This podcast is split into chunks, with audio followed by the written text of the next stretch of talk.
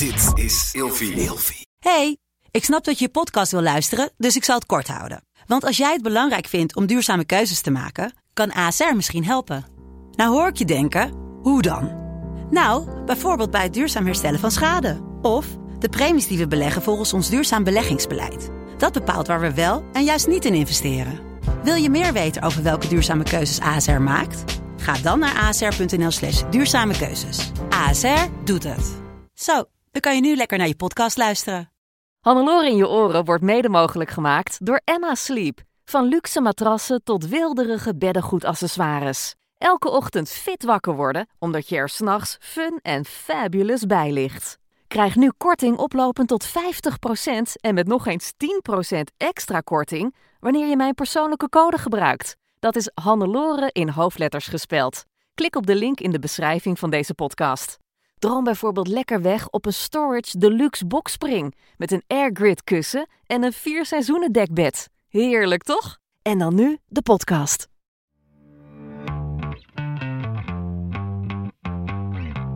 Mijn drie verrassende lessen als moeder. Hannelore in je oren. Fit, fun, fabulous. Hey, hallo, Hannelore hier. Leuk dat je weer luistert. Eh, ik ga het in deze aflevering hebben over het, eh, het ouderschap. Want ja, ben je ooit echt klaar voor een kind? Wat is er veranderd in mijn leven door mijn twee dochters? En wat zijn de mooie en de minder mooie kanten, volgens mij, van het hebben van kinderen? In deze aflevering van Hannelore je oren ga ik het hebben over de drie verrassende lessen die ik heb geleerd als moeder. Natuurlijk heb ik wel duizend of misschien wel een miljoen dingen geleerd over wat het betekent om kinderen te hebben. En in elke fase leer je ook weer nieuwe dingen. Dat merk ik nu ook weer heel erg, nu mijn oudste een puber is geworden. Daarover binnenkort trouwens een eh, aparte aflevering. Maar ik wil hier in deze aflevering drie lessen uitlichten. En laat ik vooraf zeggen dat ik ontzettend veel van mijn kinderen hou. En dat ik me geen leven zonder hen meer kan en zou willen voorstellen. Maar mm, het ging bij mij niet vanzelf. Het was voor mij geen heel erg uh, soepele, voor de hand liggende reis. En eigenlijk zet ik ook elke dag weer nieuwe stappen. Dus mm, ik zie dit meer als een soort tussentijdse evaluatie van mezelf als moeder. En misschien herken je wat van je eigen struggles of uh, de mooie dingen die het moeder- of vaderschap jou hebben gebracht. En uh, ja, misschien ook niet, want dit is mijn persoonlijke verhaal. En ik deel het omdat ik vind dat we, zeker als ouders, onderling, best wat eerlijker mogen zijn over de positieve en ook over de negatieve dingen. Um, mijn dochters, ik heb er twee. Uh, dochter Juliette is geboren in 2008. Ze is nu dus 13 eh, jaar en ze zit in de tweede klas van de middelbare school. En Olivia is geboren in 2014 en zij zit inmiddels in groep 4. Ja, ben je dus ooit echt klaar voor een kind? Uh, nee. ik niet in elk geval. Vroeger als kind vond ik baby's niet leuk. Um, ik kreeg twee keer heel erg waardevol ad advies hierover. Een vriendin zei: Loor, je bent er nooit echt klaar voor. En mijn moeder zei: Je eigen kinderen zijn heel anders en sowieso geweldig. Ja, dit moet ik even uitleggen. Hè? Als, als kind had ik een uh, vriendin en die deed niets liever dan gaan wandelen met baby's, Um, die was altijd bezig met, met kleine kinderen, wist toen al dat ze moeder zou gaan worden. En ik had dat dus totaal niet. Het was zelfs zo erg dat op de basisschool, als we dan een beroepsinteressetest deden, dat ik op het onderdeel zorg altijd een nul scoorde.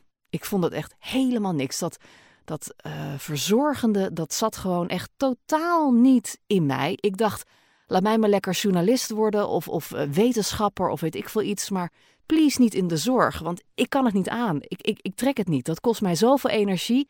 Het spreekt mij zo niet aan. Eh, begrijp me goed hoor. Ik vind uh, het beroep van verpleegkundige of welk ander beroep dan ook in de, in de zorgsector vind ik echt geweldig dat mensen het doen. Daar heb ik oneindig veel respect voor. Maar laat mij alsjeblieft wat anders doen. Want eh, ik kan het niet. Ik ben daar niet geschikt voor. Nou ja, en, en daarom dacht ik dus ook van oké, wil ik moeder worden? Nou, ik wist het niet. Ik heb me ook nooit echt heel erg bezig gehouden met de vraag. Maar ik had wel, toen ik, um, ik was net 21 denk ik, toen ik uh, verkering kreeg met Remco, mijn huidige man. En een van de eerste dingen die ik dacht, um, wij waren al heel erg lang bevriend, kenden elkaar al heel goed. We zaten samen in de brugklas op de middelbare school. Dus zo lang gingen wij al terug. Maar ik was pas uh, 20, 21, dus toen we wat kregen. Maar ik dacht wel, als ik ooit kinderen wil, dan is het met hem. Dat voelde gewoon meteen goed. Ja, dat, dat geeft wel aan dat ik er ergens toch wel mee bezig was met de vraag: wil ik moeder worden? Maar uiteindelijk ben ik dus vrij laat moeder geworden. Hè, op mijn, uh, even rekenen, op mijn 33ste en op mijn 39ste. En uh, ik heb begrepen van mensen om me heen dat het relatief laat was. Maar ik was er eerder gewoon echt totaal nog niet mee bezig. Maar ja, die vriendin zei dus je bent er nooit klaar voor voor kinderen. Toen dacht ik, nou ja, zij zal het wel weten. Want zij was echt, nou en is nog steeds een fantastische moeder. Met uh, ook twee geweldige dochters. En uh, mijn moeder, mijn moeder die zei, ja, je eigen kinderen zijn heel anders. En sowieso geweldig. En ook dat was heel erg goed advies. Want mijn moeder uh, was volgens mij ook niet echt een geboren moeder. Maar daar heb ik ontzettend veel liefde van gekregen. En dat was echt een geweldige moeder. En dat is ze nog steeds. Dus ik dacht van ja, als zij dat zo ervaren heeft en zij kon dat, dan kan ik dat waarschijnlijk ook. En inderdaad, en uh, het klinkt een beetje zoetsappig, maar mijn hart ontploft elke dag wel een paar keer. En nu pas begrijp ik ook hoeveel mijn ouders van mij houden. En uh, opvallend, ook heel veel vriendjes en vriendinnetjes vind ik heel erg leuk van mijn dochters. En eigenlijk vind ik het ook best moeilijk als vriendschappen van mijn kinderen verwateren. Uh, mijn oudste dochter bijvoorbeeld, hè, die is uh, twee jaar geleden overgestapt van de basisschool naar de middelbare school. En heel veel kinderen zie ik daardoor niet meer. Die, die vriendschappen van de basisschool zijn verwaterd. En na acht jaar ben ik echt dol geworden op sommige kinderen. Sommigen waren er echt wel elke week, gewoon een hele middag uh, bij ons. Ja, en dan, dan ga je toch ook echt een beetje van andermans kind houden. Ik weet niet wat het is, maar uh, ja, sommige kinderen, dan dacht ik echt van, oh, die vind ik zo leuk, die zou ik wel willen adopteren of zo. niet allemaal hoor, maar sommige.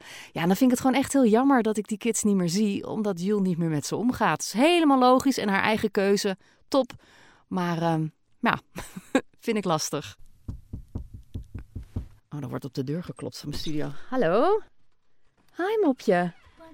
Hi. Olivia komt even binnen. Weet je wat ik aan het doen ben? Nee. Ik ben een podcast aan het opnemen. Heb je net de trap opgerend? Ja. Mm, ja, kom mama even een knuffeltje brengen, hè? Ja. Ja, ik heb even een knuffeltje nodig. Kom even bij me zitten. Oh, weet je waar mama over bezig is? Nee. Over hoe ik het vind dat ik mama ben. Be. Eh. Hm. hey, had je een leuke dag op school? Ja. Ja? Wat dan? Eh, ik weet niet meer zo goed de volgorde. Nee? Dat ga je vanavond vertellen, hè, tijdens het avondeten, hè? Dan gaan we altijd de hele dag doornemen. Ja. Ja. Wil je iets zeggen naar, naar degene die nu luistert naar mama's podcast? Dat jij lief bent en de liefste mama ooit bent. Echt waar? Oh. hmm. Even lekker knuffelen, hè? Hmm. Wat is dat groene balkje? Een groene balkje is uh, het, het geluid. Kijk, als we praten, zie je? als we praten, dan, dan kan ik dat zien. Hier neemt mama ook de voice-overs op en de podcast. Wauw, dat ze, zei je echt alsof je iets ging opnemen. Ja, dat is mama's inspreekstem, hè? ja. Nou, fijn dat je even een knuffel kwam brengen. Oké. Ik hou heel veel van jou. Oké, Mm. okay, doei. Dag Moppie, gaan we lekker naar beneden. Oké, Mm. doei. Doei doei. Doe de deur goed dicht. Ja. Toppie.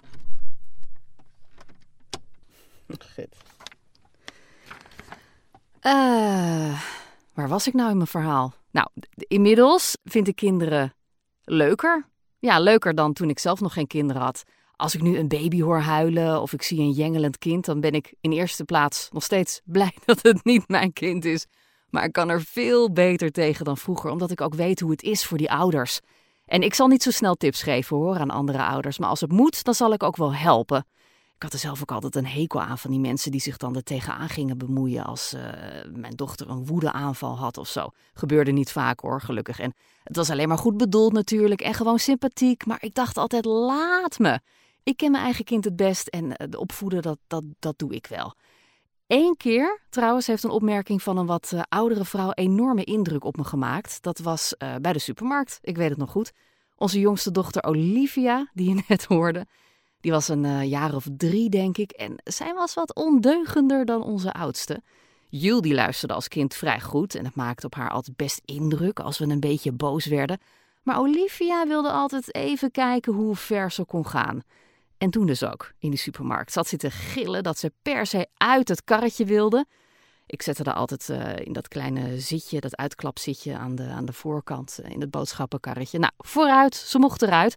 Maar tijdens het afrekenen nam ze bij de kassa de benen en ze rende zo hup terug de winkel in.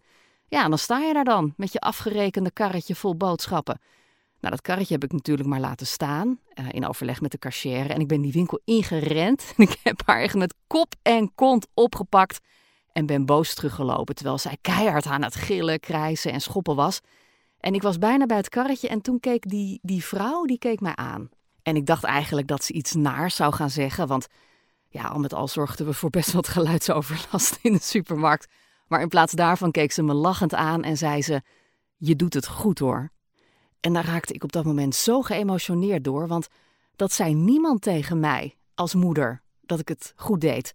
Mijn eigen moeder niet, uh, mijn man niet en mijn vriendinnen ook niet. Op zich is dat oké en misschien zeggen we dat inderdaad te weinig tegen elkaar, maar op dat moment had ik dat echt even nodig. Op dat uh, gênante en pijnlijke moment. Die bevestiging van een ervaringsdeskundige. Ja, daar ga ik er maar vanuit dat zij ook uh, moeder was. Ja. Wat trouwens ook bijzonder is, is dat kinderen zo van elkaar kunnen verschillen.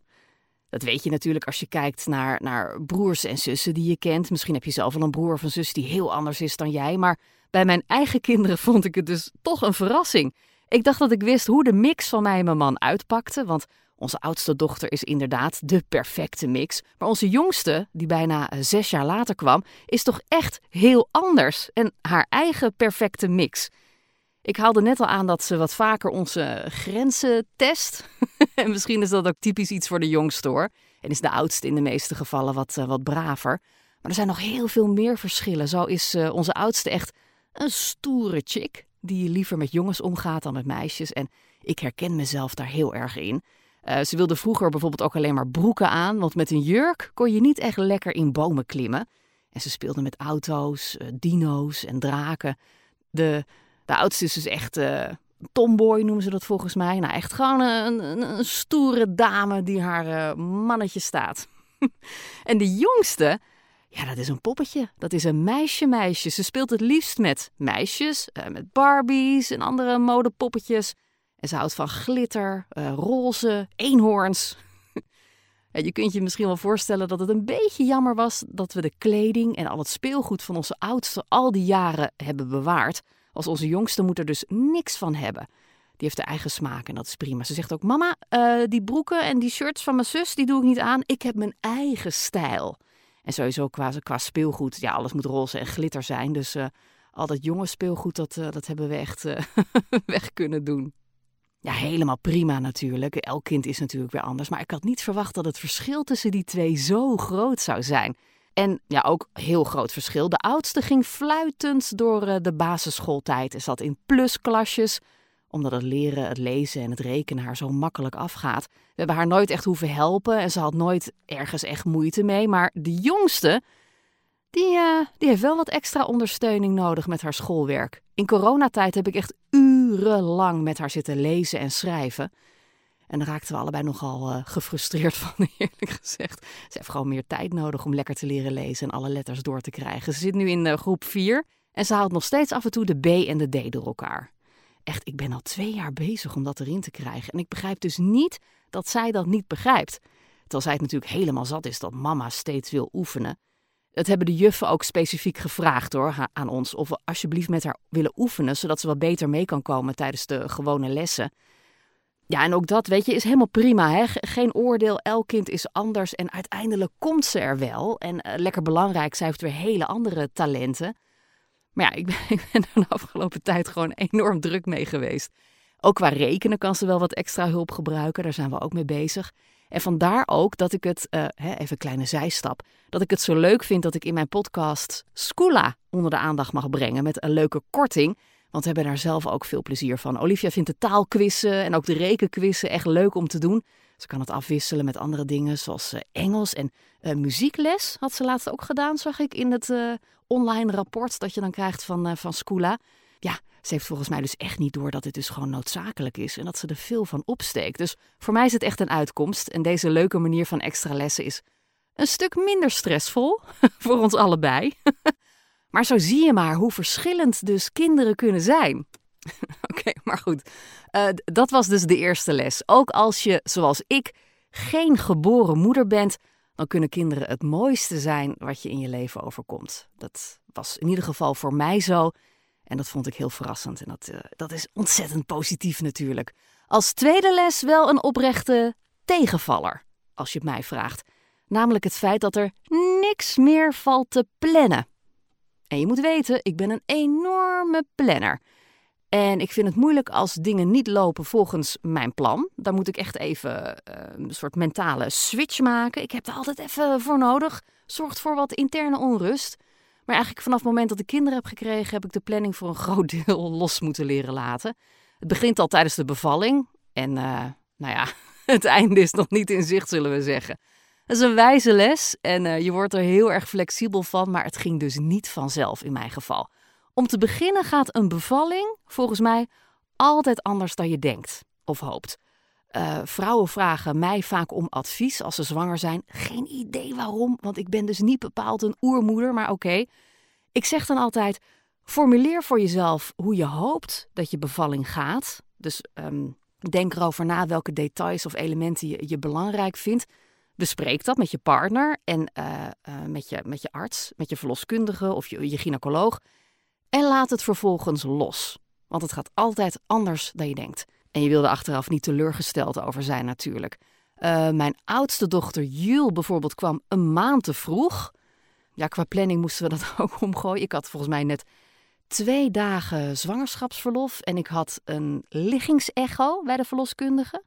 Dat is volgens mij vier weken voor de uitgerekende datum. Uh, ze ging kijken hoe de baby uh, erbij lag. of ze al goed met haar, met haar hoofdje naar beneden lag. Ik zei al, dat heeft geen zin, want dat kind draait nog alle kanten op. Nee, nee, dat kan niet. Nou, ik lag er op die tafel. Uh, Jules die draaide echt 180 graden om haar eigen as. Oh, oh, zei de verloskundige. Nou, als ze echt nog zoveel ruimte heeft, ga er dan maar vanuit uh, dat ze niet over een week of vier komt, maar over een week of zes. Prima, dacht ik. Kan ik tenminste even genieten van mijn verlof, want daar was ik op zich wel, uh, wel aan toe. Babykamer was er nog niet af. Ik moest de kleertjes nog allemaal rangschikken. En heel belangrijk, we hadden ook nog geen naam. Daar kwamen we niet over uit. We hadden wel een naam.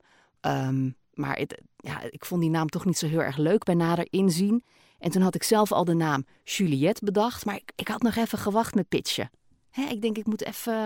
Ik had vast al gezegd dat ik uh, toch twijfelde over de naam. En ik denk, dan ga ik dat de komende weken. Ga ik dat eens even in de groep gooien thuis. Maar goed, ja, toen prompt echt uh, twee dagen na die liggingsecho om. Uh, het was vijf uur s middags. Toen waren mijn vliezen gebroken. Wat ik dus echt niet door had ook. Want ik, ik lekte gewoon een klein beetje. Toen om een uur of zeven s'avonds kwam de verloskundige bij ons thuis. En die zei: Ja, uh, je bent inderdaad aan het bevallen nu. En je moet naar het ziekenhuis. Want het wordt een, een randprematuur. Omdat ze officieel een, uh, een maand te vroeg is. Nou, wij naar het ziekenhuis. En het ging goed. En ik had ja, bijna geen last van weeën. Nou, uiteindelijk kwam ik in een soort weeënstorm terecht. Ik lag aangesnoerd aan allemaal apparaten, zodat ze de, de hartslag van de baby in de gaten konden houden. Dat is heel belangrijk dus, hè, omdat ze relatief klein was en misschien nog niet helemaal uh, volgroeid. En toen om, nou het was denk ik 11 uur s'avonds, toen voelde ik, de baby komt nu. Wat volgens mij volgens de statistieken nog helemaal niet kon. Zeker niet bij een eerste, want ja, we waren om, uh, ik denk half negen in het ziekenhuis. Dus dat je dan om 11 uur al roept, de baby komt, is redelijk uniek volgens mij. Ik had ook gigantische weeën, maar ik had geen kick gegeven. Dus ze hadden natuurlijk geen idee hoe ver ik was. Nou ja, en toen ging het allemaal heel snel, want haar hartslag halveerde. Dus er was echt een verpleegkundige die, die dook op mij om op mijn buik te duwen. En nou ja, er moest alles gedaan worden om, uh, om het kind eruit te krijgen. dat ging gelukkig goed. De eerste paar uur had ze ook nog geen naam, want ja, die discussie moest ik toch nog uh, voeren. Heb ik wel gewonnen hoor. Klein tipje tussendoor. Als je gaat bevallen en uh, je hoopt dat de baby de naam krijgt die jij als moeder uh, wil, gooi het in de groep vlak na de bevalling. Echt, die man kan jou niks meer weigeren. Nee. maar goed, het klinkt nu allemaal heel uitgekookt, maar dat was het niet hoor voor mij op, op dat moment. En uh, nou, toen heette ze dus Juliette. Nou ja, vanaf dat moment ging alles anders. En ook de, de bevalling van de jongste ging heel anders dan verwacht. Um, zij kwam wel keurig op tijd. Ik was 39 weken en een beetje. Maar het was dus uh, nieuwjaarsochtend en we hadden afgesproken met zo'n beetje alle buren in de straat dat tegen de tijd dat mijn bevalling zou beginnen, dat zij dan uh, Jules zouden opvangen. Zodat uh, mijn man ook mee kon naar het ziekenhuis. Ik wilde sowieso weer graag naar het ziekenhuis voor de zekerheid. En ja, het was nieuwjaarsochtend. Het was acht uur dat ik wakker werd dat mijn vliezen braken. Om negen uur stond Remco te bonken op de deur bij alle buren. Maar die lagen blijkbaar nog uh, in coma met oordoppen in. Omdat bij ons in Hilversum uh, dat vuurwerk altijd uh, ontzettend heftig is. en pas rond een uur of vier, vijf is het dan rustig s'nachts. Dus iedereen lag echt nog te tukken. Nou ja, dus dat liep ook allemaal anders dan verwacht. Uiteindelijk moest ik wachten tot mijn ouders er waren. Nou, die kwamen weer heel erg laat. Waardoor ik al in het ziekenhuis was met de verloskundige. En Remco nog net op tijd was voor de geboorte van Olivia. Wat ook weer heel erg snel ging. En uh, voor twaalf uur s middags waren we weer thuis met een kind. dus ook die bevalling ging weer heel anders uh, dan gepland, maar prima. Maar daarom zeg ik ook altijd um, als tip: uh, laat het los de planning. En dat begint dus al bij je bevalling. Ook valt het bijvoorbeeld lastig te plannen hoe laat je op een afspraak verschijnt met een baby. Ik weet niet of je ooit die sketch van Brigitte Kaandorp hebt gezien.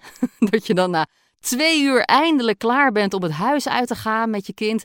En dan wil die baby net weer drinken of heeft hij zichzelf helemaal ondergescheten. Ja, echt. Het gebeurt. Het is mij ook regelmatig gebeurd. En ook worden kinderen bijvoorbeeld op de meest onhandige dagen ziek. Uh, zijn ze moe en huilerig op heel onhandige momenten.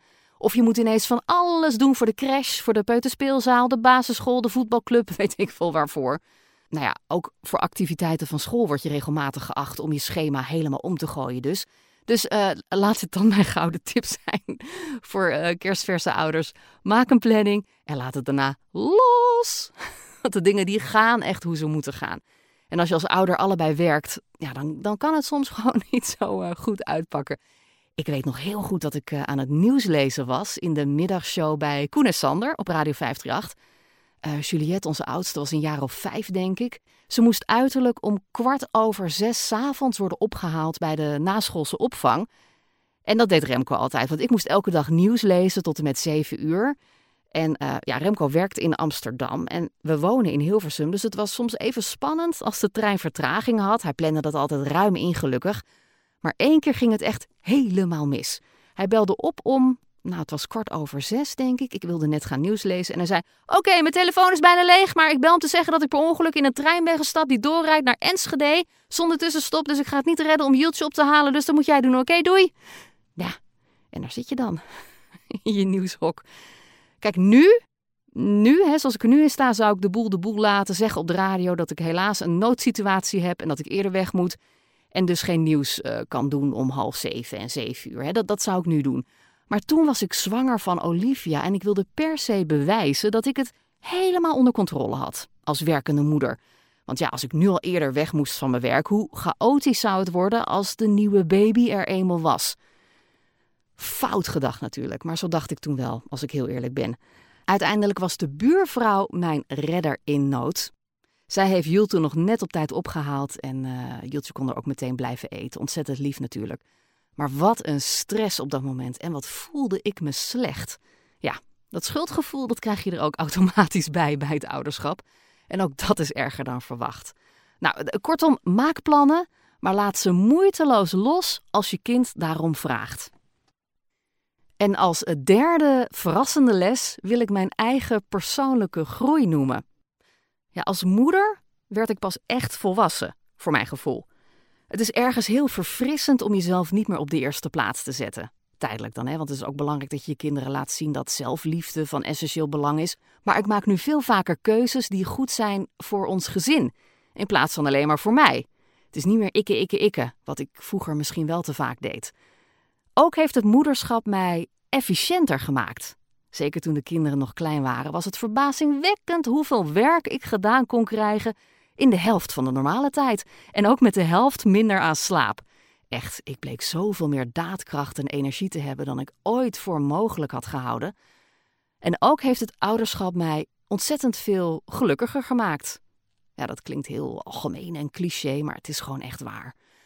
Um, wil je bijvoorbeeld onthaasten? Ga even een kwartiertje met je kind op de grond spelen of ga knutselen een hele middag.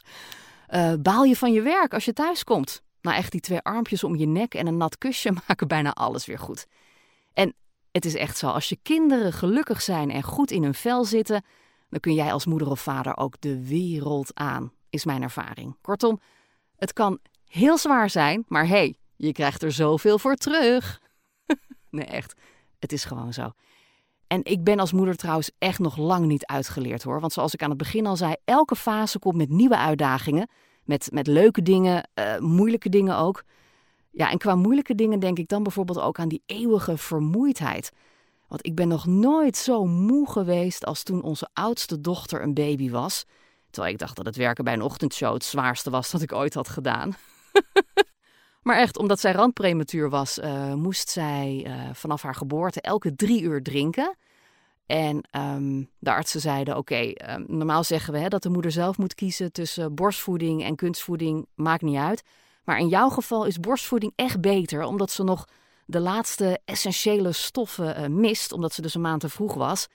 Dus toen dacht ik, ja, dan maar, dan maar borstvoeding inderdaad. Maar dat ging in het begin niet goed, dus ik moest gaan kolven. Nou, uiteindelijk heb ik maanden zitten kolven en uh, heeft zij het dus ook maanden volgehouden, nou eigenlijk anderhalf jaar of zo, dat ze elke drie uur gevoed wilde worden. Ook s'nachts. En dan was ik dus aan het kolven en moest ik dus daarna dat flesje geven. Uiteindelijk had ik wel een voorraadje opgebouwd hoor en ging het steeds beter. En natuurlijk zijn we uiteindelijk overgestapt ook uh, voor een groot deel op, uh, op kunstvoeding, omdat het gewoon niet meer uh, bij te houden was. En er moesten papjes bij en andere dingen. Maar ja, dat was echt ontzettend heftig. Het heeft, nou, ik denk 2,5 jaar geduurd voordat ze een keertje doorsliep. En ehm, het was zelfs zo erg dat we bijna een huisbezoek kregen van het consultatiebureau, omdat we er echt allebei helemaal aflagen. Ik kan me ook nog een keer herinneren, toen was ze ook weer elke keer wakker geworden s'nachts. En ik moest toen een ochtendprogramma presenteren bij een regionale radiozender. En ik reed op de snelweg, echt na drie keer een half uur slaap die nacht. En ik dacht bij elk hectometerpaaltje dat ik zag: konijntje, konijntje, konijntje. Dus ik was echt een beetje aan het hallucineren in de auto. Ontzettend fout natuurlijk om zo achter het stuur te kruipen. Het is helemaal goed gekomen ook. Ik heb zelfs die uitzending redelijk strak gepresenteerd. Maar ik was zo moe, echt niet te doen. Bij de tweede trouwens ging dat wel hartstikke goed hoor. Dus het lag niet echt aan ons als ouder. Maar die, die eeuwige vermoeidheid, ja, dat heeft er echt wel ingehakt. Zeker bij de oudste. En het is ook niet voor niks dat er uh, nou, vijf à zes jaar tussen die twee kids zit. Want ik zei na twee jaar al tegen mijn man: hey, statistisch gezien uh, moet nummer twee nu komen. Wat vind je ervan? En hij zei: No, no, no, no. We gaan eerst weer even een beetje tot elkaar komen en een beetje tot rust komen. Want uh, dat was een ontzettend heftige periode. Op dat moment werd ik heel boos en ik dacht, ja shit, ze moeten toch doorpakken voor nummer twee nu ik nog jong ben. Nou, dat heeft dus uiteindelijk uh, een hele tijd geduurd voordat we er echt aan toe waren. En vervolgens duurde het ook nog even voordat ik zwanger was. Want ja, ik was natuurlijk al eind dertig. En uh, ja, dan is het volgens mij volkomen natuurlijk dat het, dat het iets langer kan duren. Maar, maar die eeuwige vermoeidheid, oh, dat vond ik echt een enorme tegenvaller. Ik ben nog nooit zo moe geweest als toen onze oudste dochter een baby was. Echt. En um, ook een negatief puntje. Ik maak me vaak zorgen om mijn kinderen. Bijvoorbeeld als ze ruzie hebben. Of als de jongste geen vriendinnetje heeft om mee te spelen en daar zelf zo verdrietig over is. Of als het niet lekker gaat op school. Of uh, bijvoorbeeld wanneer de oudste per se in haar eentje in het donker naar huis wil fietsen. Oh, dan zit ik echt de hele tijd in de stress totdat ze thuis is. Ik tel de minuten af. En zo wil ik niet zijn. Maar zo ben ik wel. En ik vind het ook moeilijk om mezelf uh, vrije tijd te gunnen, om op te laden. Als ik eigenlijk iets met de kinderen zou kunnen of moeten doen. Dat zijn dingen waar ik echt nog aan ga werken en die dus nog wat tegenvallen. Maar hey, zo zie je maar, zo blijf je leren als mens en als, uh, als ouder. En nou ben ik zo benieuwd wat jouw belangrijkste lessen zijn in het ouderschap. Laat het me weten via Instagram. En dan uh, zal ik een paar reacties delen. Ook via Instagram. Dat is leuk om te lezen, toch? Voor nu bedankt voor het luisteren en tot de volgende keer.